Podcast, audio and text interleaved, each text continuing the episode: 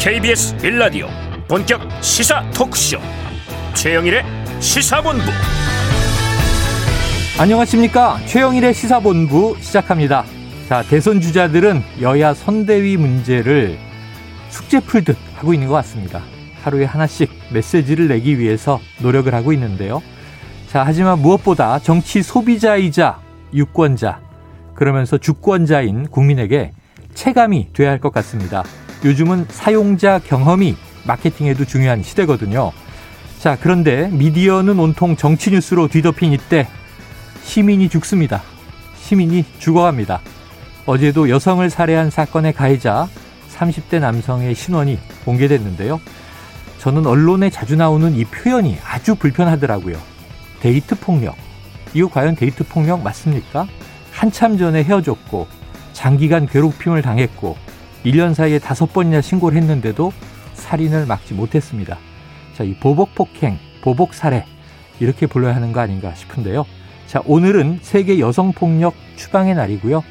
지금 우리나라도 여성 보호 주간입니다. 최영일의 시사본부 출발합니다.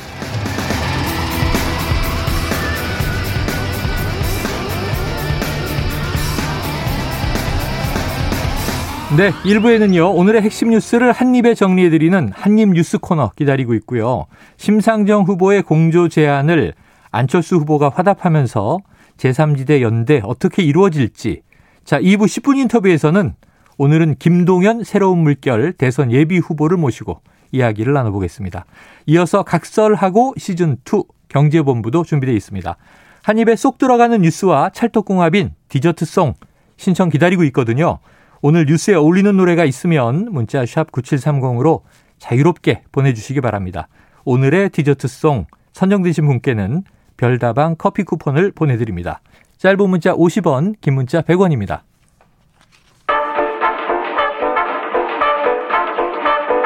최영일의 시사본부 한입뉴스 네, 오늘의 핵심 뉴스를 한입에 정리해 보겠습니다. 쉽지 않지만 매일 쉽지 않습니다. 하지만 오늘도 한입에 정리해 보죠. 박정호 오마이뉴스 기자, 오창석 시사평론가 나와 계십니다. 어서 오세요. 안녕하십니까. 안녕하십니까.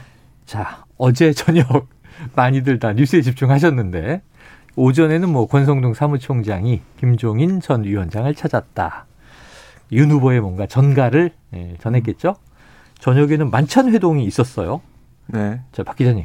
결론이 나왔습니까? 아, 결론이 그러니까 사실 어제 이 속보를 봤을 때 느낌은 아, 이 김종인 전 위원장과 윤석열 후보가 만나면 직접 이제 뭔가 뭔가 다 조율이 돼서 만나서 네. 손잡고 자 이제 선대위 출범합니다 이렇게 할 것 같았는데 아. 결과는 선대 합류가 무산이 됐습니다. 무산. 아, 김종인 전 위원장과 윤석열 후보의 이 입장 차이가 계속 있었다라고 볼 수가 있겠고요. 네. 어, 이한 시간 반 넘게 만나서 얘기를 했는데도 결론에 이르지 못했다 이런 것은 이견차가 있다. 이견이 있다라고 음. 볼 수가 있겠고요. 어, 김전 위원장이 이 회동 이후에 뭐라고 했냐면 음. 어, 후보와 특별히 이견이 생겨서 하는 건 아니고 선대위가 제대로 기능을 가져가려면 선대위 운영 과정에서 쓸데없는 잡음이 생기면 될 수 없다. 이런 얘기를 했다라고 설명했고요. 네. 처음부터 출발을 잘해야지 도중에 괜히 쓸데없는 잡음이 생겨서 그때 가서 이러니 저러니 얘기하면 선거에 결정적 영향을 미칠 수밖에 없기 때문에 사전에 제대로 정비하고서 출발하자 이런 얘기를 했다는 거예요. 네. 어, 그런데 이제 윤 후보의 얘기를 들어보면 뭐 어떻게든 잘 되도록 도와는 주겠다. 뭐 밖에서 돕겠다 이런 얘기도 했다고 전해지고 음. 있는데 총괄 선대위원장이 맞는 문제는 조금 더 시간을 갖겠다라고 했다는 게 네. 윤석열 후보의 설명이었습니다. 네. 당장 합의가 되지 않고 우선 시간을 갖고 조금 더 지켜보자 이 정도 정리됐다라고 볼 수가 있겠습니다. 그런데 음. 이견이 음. 있는 거 아니에요? 그러면 이견이 있어 보이는데 네. 사실 이제 이 상황이 만약에 양측 다 벼랑 끝 전술을 펼치고 있는 거라면. 네. 냉정하게 말씀드려서 오늘을 넘길 수는 없을 겁니다. 아. 이렇게까지 감정이 격화가 됐는데 예, 예. 오늘 넘길 수는 없을 것 같고 지금 심지어 저희가 방송하는 30분 전에 음. 에, 예, 한겨레에서 기사가 났는데 헤드라인이 김종인 나한테 최후 통첩했다고 주접 떨어놨던데 아. 이런 과격한 표현까지 나왔거든요. 네네네. 그러니까 이제 결국은 이제 기자들이 찾아가서 김 비대위원장 사무실 앞에서 또 질문을 했는데 주접 들어 놨던데 그 뉴스 보고 잘 됐다 그러면서 오늘로 끝을 내면 잘 됐다는 것이다 이렇게 얘기를 했거든요. 어, 그러니까 결국은 오늘로 끝이 내, 끝을 내겠다는 것은 오늘로 단판을 짓겠다. 그래서 내가 남든지 합류하든지 안 하든지를 결정을 짓겠다라는 표현을 쓴 거예요. 네. 김종인 전 비대위원장 어, 같은 김종인 전 위원장이 거세게 표현을 했는데 그렇다면 네. 이 보도 이전에 윤 후보 쪽에서 네. 김종인 전 위원장에게 최후 통첩을 했다 이런 음. 보도가 있어야 되잖아요. 있습니까? 네. 있었습니다. 아, 그래요. 그래서 윤 후보 측에서도 오늘 김종인 오늘 조건 없는 합류 선언 없으면 끝 이라는 이제 기사가 이미 나갔고요. 나왔어요. 음. 그래서 아마 오늘이 포인트가 많이 될 것 같습니다. 예. 아, 양측 다 오늘로써 하는 것 같고 사실은 중요한 사람이고 합류를 하는 것이 어떻게든 국민의힘한테는 벽돌 한 장이라도 더 도움이 됩니다. 분명히. 네, 벽돌보다는 훨씬 크지 않습니까? 3주 동안 우리가 매일 다루고 있는데 이렇게 큰 벽돌이 어디 있어요? 그렇죠. 엄청 큰 일인데 데려오는 것이 분명히 좋으나 네. 이렇게 시간이 3주 말씀하셨듯이 3주 이상씩 늘어나면 네. 국민들도 필요합니다. 아, 필요하죠. 아, 이게 왜 이렇게까지 오래 해야 되는 거지? 네. 아니 합류하느냐 마느냐를 가지고 석 달을 네. 아니 석 달이 된다. 3주를 밀당을 하면 네. 이거 지금 어떻게 되는 거예요? 어, 그런데 결과가 지금 음.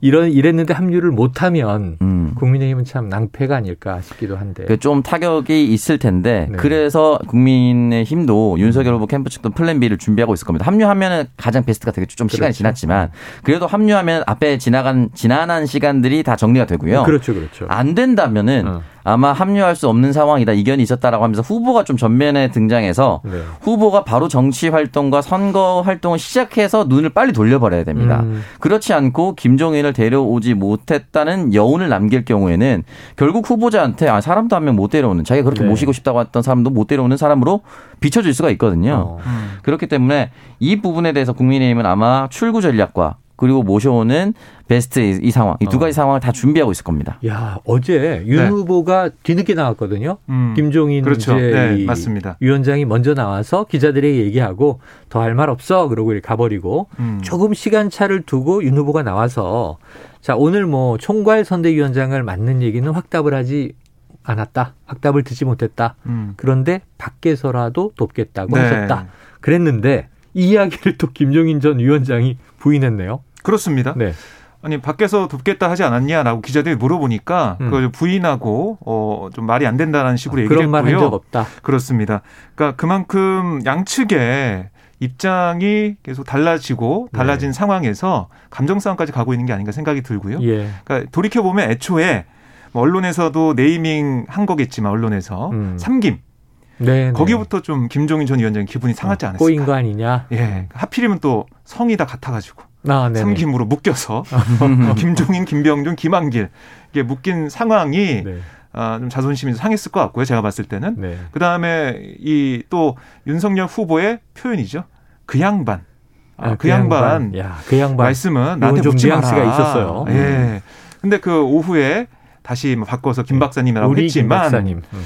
네, 실수라고 아마 윤석열 후보도 판단한 것 같고 주변에서 얘기한 것 같아요. 네. 그렇지만 이게 그만큼 윤석열 후보도 더 이상 물러서지 않겠다라는 생각을 네. 한것 같고요. 음. 이런 감정 싸움이 이어지면서 결국 어, 인사 문제로 시작된 게 감정 싸움까지 온 게 아닌가. 네. 그래서 어제 저녁 자리에서 사실 두 사람이 만나서 저녁 자리까지 했으면은 음. 뭔가 긍정적인 신호가 나와야 되는데 네. 지금까지 계속 우리가 어, 김종인 위원장 얘기를 하고 있고 음. 언제 김종인 전 위원장이 올까 말까 얘기하고 있다는 것은 글쎄요 국민의힘한테는 별로 좋은 시그널은 아니라고 그 보여집니다. 그래서 어제 저도 저녁에 이제 보도 전문 채널 TV에 나가야 돼 생중계를 하게 됐는데 어. 떻게 되고 있을 것 같습니까? 그래서 네. 잘 될 것 같습니다. 이렇게 얘기한 게, 음. 한 시간이 넘어가더라고요. 음. 이게 음. 협상의 기술이란 책에 보면, 어, 네. 협상의 시간이 길어질수록 타결 가능성이 높다. 어. 왜냐하면 사람들이 거기에 시간을 많이 투자하면, 투자된 시간이 아까워서, 음. 결렬보다는 합의 쪽을 선택한다는 거예요. 네. 근데 어제 한 시간 반이면 길게 만났잖아요. 그렇죠. 두 사람 독대로. 네. 그리고 이 과정이 3주 동안 진행돼 왔던 거 아닙니까? 음. 그럼 어제 종지부 찍겠구나. 네. 그러면 좀 부족한 점이 있어도 서로 양보하고 맞추지 않을까 했는데 음. 야, 두 사람의 기싸움은 이게 만만치 않은 것 같아요. 그 자, 오늘 오늘 네. 보니까 윤석열 후보가 어떤 얘기를 했냐면 음. 기자들이 어, 김종인 전 위원장 얘기를 물어보니까 김종인 박사님과 관련된 얘기는 제가 더 말씀을 안 드린 게 좋겠다. 아. 이렇게 뭐 선을 그어버렸어요. 네네. 음. 그 양반이 아니고 김종인 박사님 이렇게 얘기를 했네요. 네. 자, 그럼 이, 이거 뭐 기다려 봐야죠. 자, 기다려 보면서 두 분의 또 예언을 좀 물어보겠습니다. 자, 결별합니까? 합류합니까? 우병우님 어떻게 돼요? 제가 이제 화수목 출연을 해서 네네. 오늘 이제 얘기를 하면 다음 주에 다음 주에 다음 결과 뵙는 거죠. 네, 결과지가 나오는데 네. 저는 지금의 상황이라면 합류하지 않을 것 같습니다. 예, 오늘 상황까지로 보면 합류하기 어렵다. 안 한다. 네, 어제는 한다 그러셨잖아요. 어제는 결과적으로 저는 어제를 어제 음. 정확히 방송 돌려보면 올해까지 또는 이제 아, 12월 정도까지는 아, 와야 된다. 네. 그러니까 11월 마지막 한 주다 이렇게 네네네. 말씀을 드렸었거든요. 음. 근데 이게 단어를 보면 그 사람들의 심리가 나오는데 음. 오늘이란 단어가 계속 나왔어요. 아, 오늘, 그리고 쓸 수 있는 표현이 가장 강렬하게 양측에서 한 번씩 나왔어요. 그 양반 네. 주접던다 이런 표현은 어, 사실은 강해요. 굉장히 강. 왜냐면 대통령 후보예요, 대통령 후보. 그렇죠. 음. 어쨌든 자기가 대통령을 만들기 위해 들어갈까 말까 고민하고 있는 그렇죠. 대통령 후보 측을 이제 주접던다는 표현을 썼기 어. 때문에 이걸 오늘로서 봉합하지 않으면 어렵지 않을까라는 생각이 좀 들고 결과적으로는요. 네. 진짜 필요하면 후보자가 음. 무조건 어떻게든 데려오고 싶다라는 말을 공식적인 네. 자리에서 해서 그 헤드라인으로 도배가 되게끔 해서 상대의 마음을 움직이는 게 맞아요. 네. 근데 그런 워딩이 지금 안 나왔습니다. 자, 뭐, 박 기자님은 어떻게 될 것 같습니까? 저는 지금 보면 오늘 또 본부장들 인선도 있었고. 있었죠? 네. 어제도 그러니까. 윤각이 나왔는데 오늘 공식 발표한 겁니까? 네, 그렇습니다. 공식 뭐 어떻게 발표 했는데 일단? 그거 잠깐 전해드리면 음.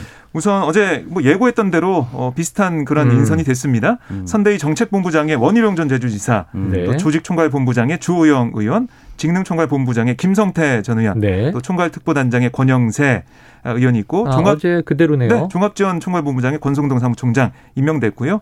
홍보미디어 본부장의 인수석 당대표가 겸임하기로 했고 눈에 띄는 게 약자와의 동행위원회 음. 이건 윤석열 후보가 직접 위원장을 맡기로 네, 했습니다. 네, 네. 그리고 뭐 전주회 김은혜, 김병민 대변인 있었고 저 원일이 이전 논설위원이 대변인단으로 합류했고요. 아, 조수진 공보단장 또 박정하 공보실장 등 이렇게 공보라인 인선도 추가로 이루어졌습니다. 그래요. 이렇게 됐는데 12월 6일에 선대위 발대식이거든요. 그렇게 예정하고 있죠. 네, 얼마 안 남았어요. 얼마 안 남았는데 김종인 전 위원장 입장에서는 자신이 들어가서 원톱으로 네. 선대위를 구성하고 적재적소에 인선을 하려고 마음 먹었을 것 같아요. 네. 그리고 특히 지금 이번에 인선된 본부장급 사람들을 보면 다 중진입니다. 예. 한 사람 한 사람 보면은 뭐 각 정당에서 대표를 할 수도 있는 음. 그 대표도 했었던 그런 중직급 인사들인데 김종인 전 위원장은 맞지가 않거든요. 음. 그러니까 인선이 이렇게 돼 있는 상황에서 김종인 위원장이 원톱으로 온다고 해도 할 수 있는 게 없는 상황이다라고 네. 볼 수가 있겠고요. 결국 지금 말고 지금은 윤석열 후보의 이 그랩이 워낙에 세기 때문에 네. 예, 또 장지원 의원이 또 좋은 데지 않습니까? 원톱으로 윤석열 후보가 가야 된다. 네. 그게 기본적인 윤석열 후보 쪽 기류인 것 같아요. 네. 그걸 따라서 가는데 만약에 이 길을 따라가는데 어, 험난한 난관이 막 네. 어, 닥치고 힘들어요. 네. 지지율이 떨어져요. 음. 그러면 분명히 김종인 전 위원장한테 SOS를 칠 거다. 아. 그러면서 굽히고 갈 것 같은데 그 전까지는 상황 변화는 이렇게 그러니까 윤석열 후보가 정권을 쥐고 가는 쪽으로 되지 않을까. 지금 조직표상으로는 총괄 선대위원장이 비어 있는 거죠. 그렇습니다. 공석으로. 그런데 이제 사실상은 윤석열 후보 원탑이지 음. 우리는 상황 없다. 이런 네. 분위기라는 거죠. 그렇습니다. 근데 순항을 하면은 다시 모셔올 이유가 없고 네. 위기의 좌초가 되면은 네. 이제 SOS를 김종인 전 위원장이 치지 않겠는가. 음. 그럼 그 타이밍을 김종인 이 전 위원장도 기다리고 있을까요? 아마 상황 좀 보지 않을까 저는. 네. 저는 그 상황이 쉽지는 않을 것이다. 그러니까 왜냐하면 위기라는 네. 표현에 동의를 합니다만 음. 어떤 위기냐에 따라 다르거든요. 아, 아. 그러니까 국민들 마음에 돌이킬 수 없는 실수를 해서 위기가 왔는데 네. 그때 음. 김종인 비대위원장 보시면 뭐 뭐야 저런 말 한 사람을 도와주러 또 들어가 네. 이렇게 돼요. 그러면 자기네가 다 망치고 나보고 해결하래 뭐 이런 네. 그리고 국민들 입장에서도 후보가 만약 예를 들어서 위기라고 했으니까 가정이죠 가정 가정인데 후보가 큰 실수를 했는데 아니 저렇게 큰 음. 실수를 한 사람을 대통령으로 만들겠다고 다시 들어가는 저 김 비대위원장은 뭐야라고 생각도 할수 음. 있습니다.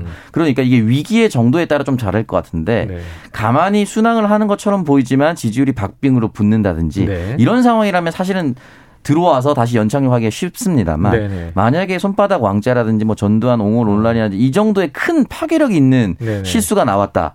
하면은 사실은 김정인 비대위원장도 다시 들어가서 아 그거 잘못했습니다라고 다시 얘기하면서도 알겠습니다. 본인 이신도 많이 깎일 겁니다. 자 일단 오창석 평론가는 이제 앞으로 합류는 어렵겠다 이런 쪽으로 이제 방향을 보시는 음. 것 같고 네, 오늘. 박 기자님은 당장 이 조직이 이렇게 세팅된 상황에서 합류는 어려워 보이는데 음. 위기가 와서 조직 네. 지금 민주당도 사실 11월 2일 메머드급 음. 선대위 출범했는데 한 달이 안 돼서 지금 쇄신하고 있는 거잖아요. 그렇습니다. 네, 맞습니다. 네. 네. 그러니까 이게 식으로. 어떻게 될지는 알 수 없는 거죠. 네. 자, 얘기 나온 김에 박 기자님, 지금 민주당도 이 선대위 쇄신한다고 했으니까 인선 나오고 있습니까? 네, 오늘 그러니까 어제 보면 음 갑자기 긴급 기자회견이 잡혔어요. 어, 누가 네네. 기자회견 했냐? 음. 윤과석 사무총장이 기자회견했습니다. 아, 네네. 들어봤더니 사퇴 기자회견이었어요. 어, 그 정무직 당직자 다 물러난다. 맞습니다. 네. 주요 정무직 당직 의원들이 비장한 각오로 새 민주당을 만들기 위해서 선당 후사의 마음으로 일괄 사퇴하겠다 음. 이렇게 설명을 했고요. 네. 바로 하루 만에 신임 사무총장이 결정됐고 아, 전략기획위원장이 결정됐습니다. 네네. 신임 사무총장의 김영진 의원, 네네. 그리고 전략기획위원장의 강훈식 의원이 임명이 됐어요. 어. 그다음 나머지 뭐 박완주 정책의장이나 고영준 수석 대변인 등 다른 정무직 당직자는 유임이 됐습니다. 음. 사실 이 당직자 가운데 제일 중요한 두 자리가 사람이 바뀐 거예요. 네. 이걸 좀 의미 있게 봐야 될 것 같은데 김영진 사무총장은 재선 의원이고요. 네. 이재명 후보의 최측근 인사라고 보시면 음. 되겠습니다. 뭐 직전까지 선대위에서 상황실장 맡았고. 음. 당 전략기획위원장도 했었고 뭐 원내숙 부대표를 역임하면서 기획통을 꼽히고 음. 의회 상황도 정통한 아, 그런 인물로 꼽히거든요. 당 사무총장이 어떻게 보면은 가장 중요한 자리이기 때문에 음. 국민의힘에서도 권성동 의원을 데리고 오냐 마느냐, 네네. 네. 사무총장 바꿔야 되냐 마느냐 그랬죠, 이게 좀 논란이 그랬죠. 있었는데요. 사무총장 자리에 이재명 최측근이라고 볼 수 있는 의원이 임명됐기 때문에 음. 이재명 후보의 어떻게 보면 당 장악력이라고 할까요? 네. 그러니까 이재명의 민주당이 돼가는 과정 이게 또 활발하게 이루어지지 않을까 생각이 듭니다. 자, 그럼 이제 일반 국민들은 뭐 이제 오랫동안 정치 활동하신 대표급 인사들은 알죠. 음. 뭐 이재명, 뭐 윤석열은 이제 정치는 신입이지만 검찰총장으로는 이름을 또 날리고 있었으니까요. 윤석열 대통령 후보, 홍준표 이런 이름은 아는데 음. 김영진, 강훈식 음. 그러면은 가물가물하단 말이에요. 네. 이 조직 쇄신의 중요한 포스트 둘을 교체한 게 음. 어떤 의미가 있는 건지 오평으로가님 좀 분석을 해주신다면요. 네, 일단은 이제 김영진 의원 같은 경우는 최측근으로 분류된다고 말씀하셨고 재선 의원이긴 하지만 2012년에 낙선했기 때문에 사실 정치 구력은 굉장히 오래됐습니다. 네, 네. 네 굉장히 오래됐고 10년 이상 됐다고 볼 수가 있고요. 어. 사실은 아주 냉정하게 말씀드리면 인지도가 낮은 것이 음. 지금의 민주당에겐 도움이 될 수도 있습니다. 오히려. 음. 왜냐하면 너무 인지도가 높아서 네. 그 사람 하면 떠오르는 잘못된 연상 이미지가 떠오르면 어. 새롭게 꾸렸는데 새롭지 않은 느낌이 들 수가 있습니다. 네네. 네. 그러니까 그렇죠. 오히려 음. 지금은 민주당은 이재명의 민주당을 만들겠다고 얘기했기 때문에 후보가 가장 돋보이고 후보가 가장 잘 보이는 곳에 있어야 됩니다. 음. 그렇다면은 후보를 보이지 않는 곳에서 완벽하게 서포트해 줄 수 있는 상대적으로 또 인지도가 적으나 능력은 출중한 사람이 온 것이 네. 민주당 입장에서는 좋을 것이다. 그리고 강훈식 의원 같은 경우도 강훈식 의원이 지난번 민주당 예비 경선에 틀을 세팅했습니다. 음. 그러니까 국민 면접관이란 걸 도입했었죠. 네네네. 그래서 국민 면접관에 대해서 이 사람을 선임하느냐 안 하느냐 이것 때부터 이것부터 논란이 좀 생겨서 음. 그 당시에 김경률 회계사 네네. 뭐 간다 안 간다 했다 결국 안 가게 되고 맞아요, 맞아요. 김혜영 전 의원이 당내에서 쓴소리를 담당했었던 젊은 의원이었고 음. 최고위원이었는데 또 과감하게 면접관 자리에 앉혀서 좀 불편한 질문도 또 던지게 하고 네. 이런 부분에 있어서 민주당 지지자들은 그 당시를 굉장히 싫어했는데 네. 바깥에서 한 발자국만 좀 떨어져서 보니까 어. 어떻게든 민주당이 시끌시끌하고 뭔가 준비하는 것 같고 쓴소리도 당내에서 나오는 거 보니까 네. 어느 정도 흥행이 돼버렸어요, 진짜로. 음, 음. 그런 전략을 아마 강훈식 의원이 잘 짜니 네. 앞으로도 이재명 후보를 강훈식 의원은 대통령을 만들고 싶어 할 거 아니에요. 네. 그렇다면 아마 여러 가지 이벤트를 준비하고 음. 자신의 후보를 어떻게 띄울지 민주당을 어떻게 또 승리하게 할지 아마 많은 노력을 할 것 같습니다. 그래요. 알겠습니다. 자, 지금 시간이요. 12시 38분. 39분을 예, 향해 가고 있는데요. 지금 점심시간 교통 상황을 먼저 좀 알아보겠습니다. 교통정보센터의 정현정 리포터 나와주세요. 네, 도로 위에 작업이 시작된 곳이 많습니다. 먼저 경부고속도로 서울 쪽인데요. 죽전 휴게소 부근에서 서울 요금소까지는 작업을 하고 있고요. 양재에서 반포까지는 여전히 밀리고 있습니다. 반대 부산 쪽입니다. 한남에서 서초까지와 신갈분기점에서 수원까지 막히고요. 동탄분기점에서 남사 부근까지는 12km 구간 천천히 갑니다. 경인고속도로도 역시 서울 방향인데요. 부천에서 신월까지 속도 못 내고 있고요. 서해안고속도로는 서울 방향으로 일직분기점 점에서 금천까지 밀리고 있습니다. 서평택 부근에서는 갓길을 막고 시설물 보수 작업을 진행 중이고요. 반대 목포 쪽으로는 화성휴게소 부근에서는 화물차가 고장나서 처리하고 있습니다. 영동고속도로 상황입니다. 강릉 방향인데요. 동둔내 하이패스 부근 3차로에서는 작업 중이고요. 중부 내륙고속도로 양평 쪽으로는 사고가 두 건 있습니다. 상주터널 부근에서는 승용차 화재 사고를 처리하고 있고요. 더 가서 장안터널 입구에서는 1차로를 막고 승용차 사고 처리 를 하고 있습니다. 도로 위에 사고 소식이 많으니까요. 앞차와의 안전거리 충분하게 두시고 안전운전 하시기 바랍니다. KBS 교통정보센터에서 정현정이었습니다.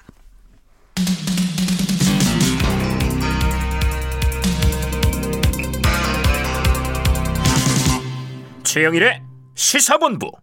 네, 지금 야당 국민의힘의 이제 이 선대위 구성 문제가 대선 관련 이슈, 좀 뉴스, 미디어에 이제 여러 가지 큰 범위를 차지하긴 했는데 지금 이재명 후보도 계속 새로운 행보를 하고 있긴 해요. 어제 이재명 후보는 큰절을 하는 장면이 네. 계속 반복해서 나왔는데 보니까 이게 입법 간담회. 음. 자, 왜 절을 했는지 그리고 입법 드라이브를 어떻게 건 것인지 박 기자님이 좀 정리해 주시죠.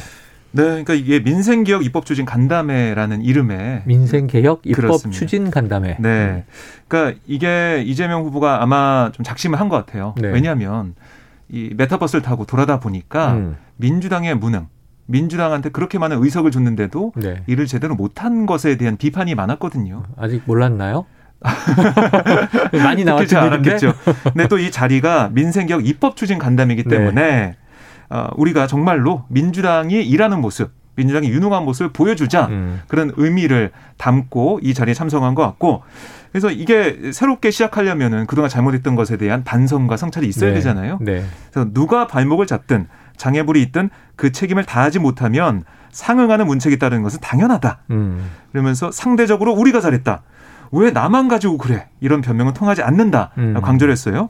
그러면서 깊이 성찰하고 반성하고 앞으로 지금까지와 완전히 다른 변화하고 혁신된 새 민주당으로 거듭나겠다. 그런 의미로 사죄의 절을 드린다라고 아, 했습니다. 사죄의 절이었군요. 그때까지만 해도 뭐, 어, 이 사죄의 절을 드린다고 했네라고 그냥 넘어가는 건데 음. 이재명 후가 갑자기 뚜벅뚜벅 걸어 나와서 어. 그 앞에서 한복판에서 큰 절을 했습니다. 네. 그래서 그거 보고 좀 기자들 좀 놀랐는데 음. 그 뒤에 있던 의원들도 놀라더라고요. 어. 그 갑자기 일어나 가지고 90도로 인사하는 음. 모습 그런 모습도 볼 수 있었는데 음. 자 이렇게 하면서 새로운 민주당의 모습으로 가겠다라는 음. 그런 하나의 어, 상징성을 보여준 거로 저는 느껴지고요. 음. 그또 하나 놀랐던 게 뭐냐면 이 간담회가 사실 모두 발언만 끝난 다음에 다 비공개로 들어가게 돼 있었어요. 네네. 그런데 어. 아니 뭐 공개하면 되죠. 회의 공개합시다. 이렇게 해서 공개를 해버린 거예요. 아, 이 후보가 결정을 해서. 맞습니다. 음. 그래서 어떻게 일을 하는지 그걸 보여준 거예요. 네. 국민들한테.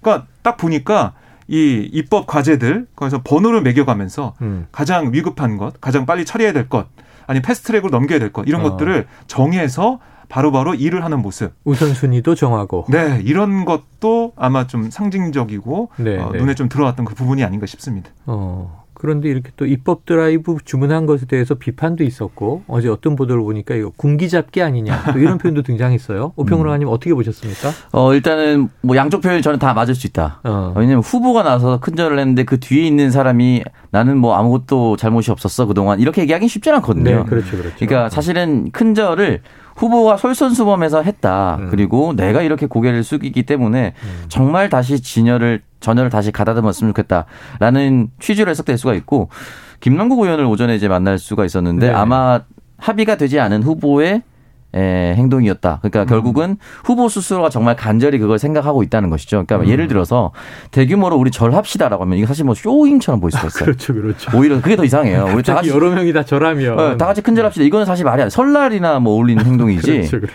그렇기 때문에 아마 후보자가 처음부터 얘기할 수 있는 상황은 또 상황적으로 아니었고, 음. 어, 그러나 이 부분에 대해서 분명히 반성할 건 반성하면서 가야 된다. 그리고 지금 지지율 격차가 추이상으로는 어쨌든 조금씩 조금씩 붙어가는 상황이에요. 네. 그러다 보니까 그 붙어가는 상황에서 있었던 일들을 후보가 또 스스로 복귀를 해볼 겁니다. 네. 민주당에 대해서 잘못한 부분에 대한 사과, 메모드급 선대위를 해체하고 기동대를 만들겠다, 빠르게 음. 하겠다, 현역 의원들 많이 도와달라, 현장으로 가달라 이런 여러 가지 중첩되는 것들이 있거든요. 네. 네 그런 부분에 있어서 후보가 다시 한 번 더 마음을 다 잡는 네, 진짜 시작이다라는 걸 알리는 음. 상황이죠. 음. 그러니까 그동안 좀 다른 느낌이 뭐냐면 이게 뭐 사과한다, 반성하자, 새롭게 가자 하면서 음. 그게 어떻게 말로만 보여지는. 그러니까 솔선수범하는 것보다 자 내가 이렇게 할 테니까 아, 솔선수범하는 그런 모습보다 그냥 좀 말로만 하는 느낌이 있었는데 음. 이재명 후보 같은 경우는 사실 지난주에 있었던 이 논산 화지 이 종합시장 네네, 네, 방문할 네. 때부터 음. 이제는 이재명의 민주당이 돼야 된다 그 얘기를 했거든요. 네. 근데 그 얘기를 하기 전에 페이스북에 어떤 글을 올렸냐면 예.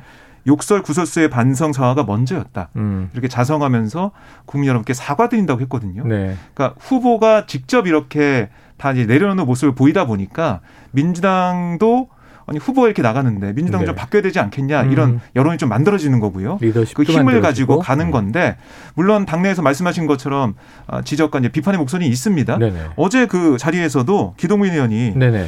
아니 이재명의 민주당이 이렇게 해서 밀어붙이는 거 아니냐 음. 이런 한편의 불협화음에 대한 공포감도 있을 수 있다. 우려를 어, 표명했어요. 이건 어떤 얘기일까요? 불협화음에 대한 공포감이 있을 수도 있다. 네. 의원 자당 의원들 내에서 그렇습니다. 음. 그러니까 이게 사실 의회라는 건 국회라는 건 서로 토론하고 토의하고 음. 어, 서로의 얘기를 들어가면서 가는 건데 이렇게 일방적으로 밀어붙이면 네. 이게 더 큰 문제가 될 수 있다. 음. 이런 우려가 있는 것 같아요. 네네. 일부 의원들 음. 사이에서. 그래서 뭐 이재명 후보도 사실 민주당 내부부터 좀 설득을 시키고 뭐 원팀 한다고 해서 메모 듣고 선대위까지 만들었었지만 네. 이 화학적 결합을 어떻게 할 것이냐 이것도 중요해 보입니다. 음. 그래요. 알겠습니다. 자, 지금 또 한 가지는 뭐 이게 대통령도 국민과의 대화에서 지난 21일이었죠. 강조 강조했던 건데 방역 문제. 음. 코로나 위중증 환자가 사흘 연속 최다인데 확진자, 일일 확진자가 워낙 지금 폭증하다 보니까 음. 위중증 환자 비율이 있죠. 이제 늘고 병상은 제한돼 있고 수도권은 꽉 찬 것 같고요. 전국적으로도 심각한 상황인 것 같은데 자 이게 어제도 저희가 이거 다루려고 했습니다만 정치 얘기를 하다 보니까 민생 방역 얘기를 정작 다룰 시간이 많이 없어서 지금 이 각 기자 좀 어, 어느 정도 상황으로 좀 위급하고 심각한가요? 네. 네. 일단 이 부분에 대해서 제가 어, 말씀드리면 네. 일단은 이제 오늘 기준으로는 3,938명이 추가로 확진됐고요. 거의 4천 명이네요. 네, 국내 코로나19 확진자 발생 이후에 역대 두 번째 큰 규모라고 합니다. 어제는 4천 명 넘었었고 네. 어제 4,115명이었습니다. 예, 네, 그래서 누적 확진자가 42만 9,002명이고 안타까운 게 네 자릿수 확진, 즉 하루에 1,000명 이상대의 확진자가 발생한 것은 141일째 지속되고 어, 있습니다. 오래됐네요. 그러니까 앞으로 9일 동안 갑자기 세 자릿수로 줄어들 가능성이 없다라는 걸 보면 네. 적어도 5개월 연속으로 1000명대가 계속해서 나오고 있는 아, 겁니다. 아, 상황이 좋지 않은 네. 거는 어, 말씀드릴 필요 없이 좀 위중하다고 볼 수가 있는데 음. 이 부분에 대해서 결과적으로는 방역대책본부가 발표했었던 5천 명 정도는 버틸 수 있다. 음. 그 수치보다는 적긴 합니다. 네. 왜냐하면 네. 그 정도는 올라갈 수 있다라고 가정을 했었기 때문에 네. 그러니까 중요한 건 이제 위중증 환자거든요. 음.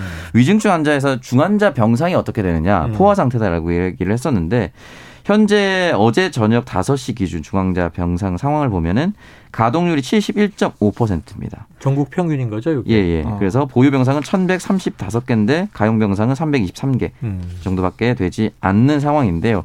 중요한 것은 수도권, 서울, 경기, 네. 인천의 중환자실 포화율은 이것보다 훨씬 더 높습니다. 네.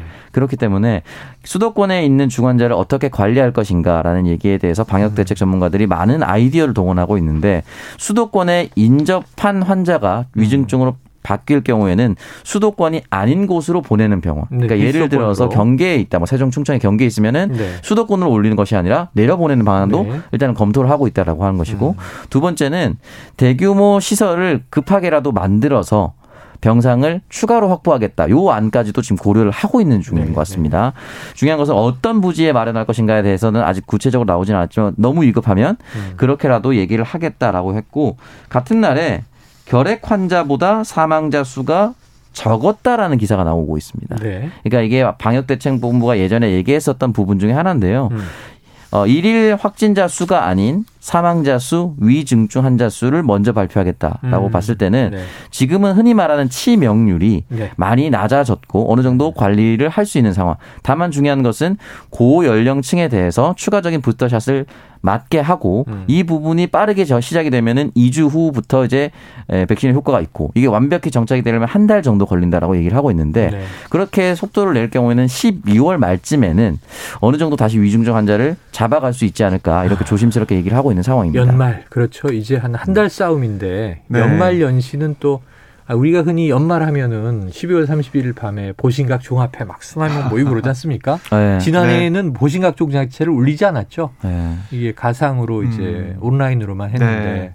그러니까 이게 지금 보면 어쨌든 우리가 이제 1단계 음. 예, 이 단계적 일상 회복에 있는 건데 2단계로 가려면 4주 지나서 그러니까 이번 주 지나면서 11월까지 해보고 네, 2주, 주 평가를 해서 평가를 해야 되는데 지금 현재로서는 2단계로 가지 못할 가능성이 커 보이고요. 일단 주간 평가가 높음으로 나왔잖아요. 맞습니다. 네. 그리고 이제 비상 계획으로도 갈 수 있는 게 아니냐 이런 아. 우려가 나오고 있고 일부 전문가들은 비상 계획으로 가야 된다. 이런 얘기를 하고 한다. 있어요. 음. 맞습니다. 그래서 오늘 지금 아, 일상 회복 지원 위원회가 논의를 해서 아마 좀 윤곽이 나올 것 같은데요. 네.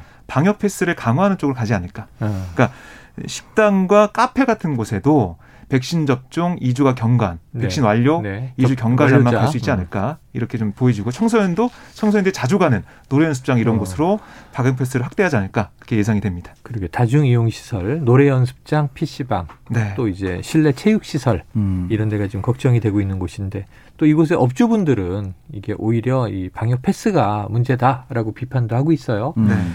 네. 아, 지금 유럽을 보면 뭐 재봉쇄 들어가니까 또 수만 명 시위가 다시 벌어지고 그래서 음. 자, 우리는 시민들의 또 자발적인 방역 참여 하에 또 좀 현명하고 지혜로운 이제 패스 제도를 적용해서 잘 가야 될 것 같습니다. 시간 한 1분 정도 남았는데 요거 중요한 소식인 것 같아서 박 기자님 간단하게 정리를 좀 부탁드릴게요. 네. 이 사법농단 관련 재판이 있었는데 네. 신광렬, 조의연, 성창호 판사 무죄가 확정됐다.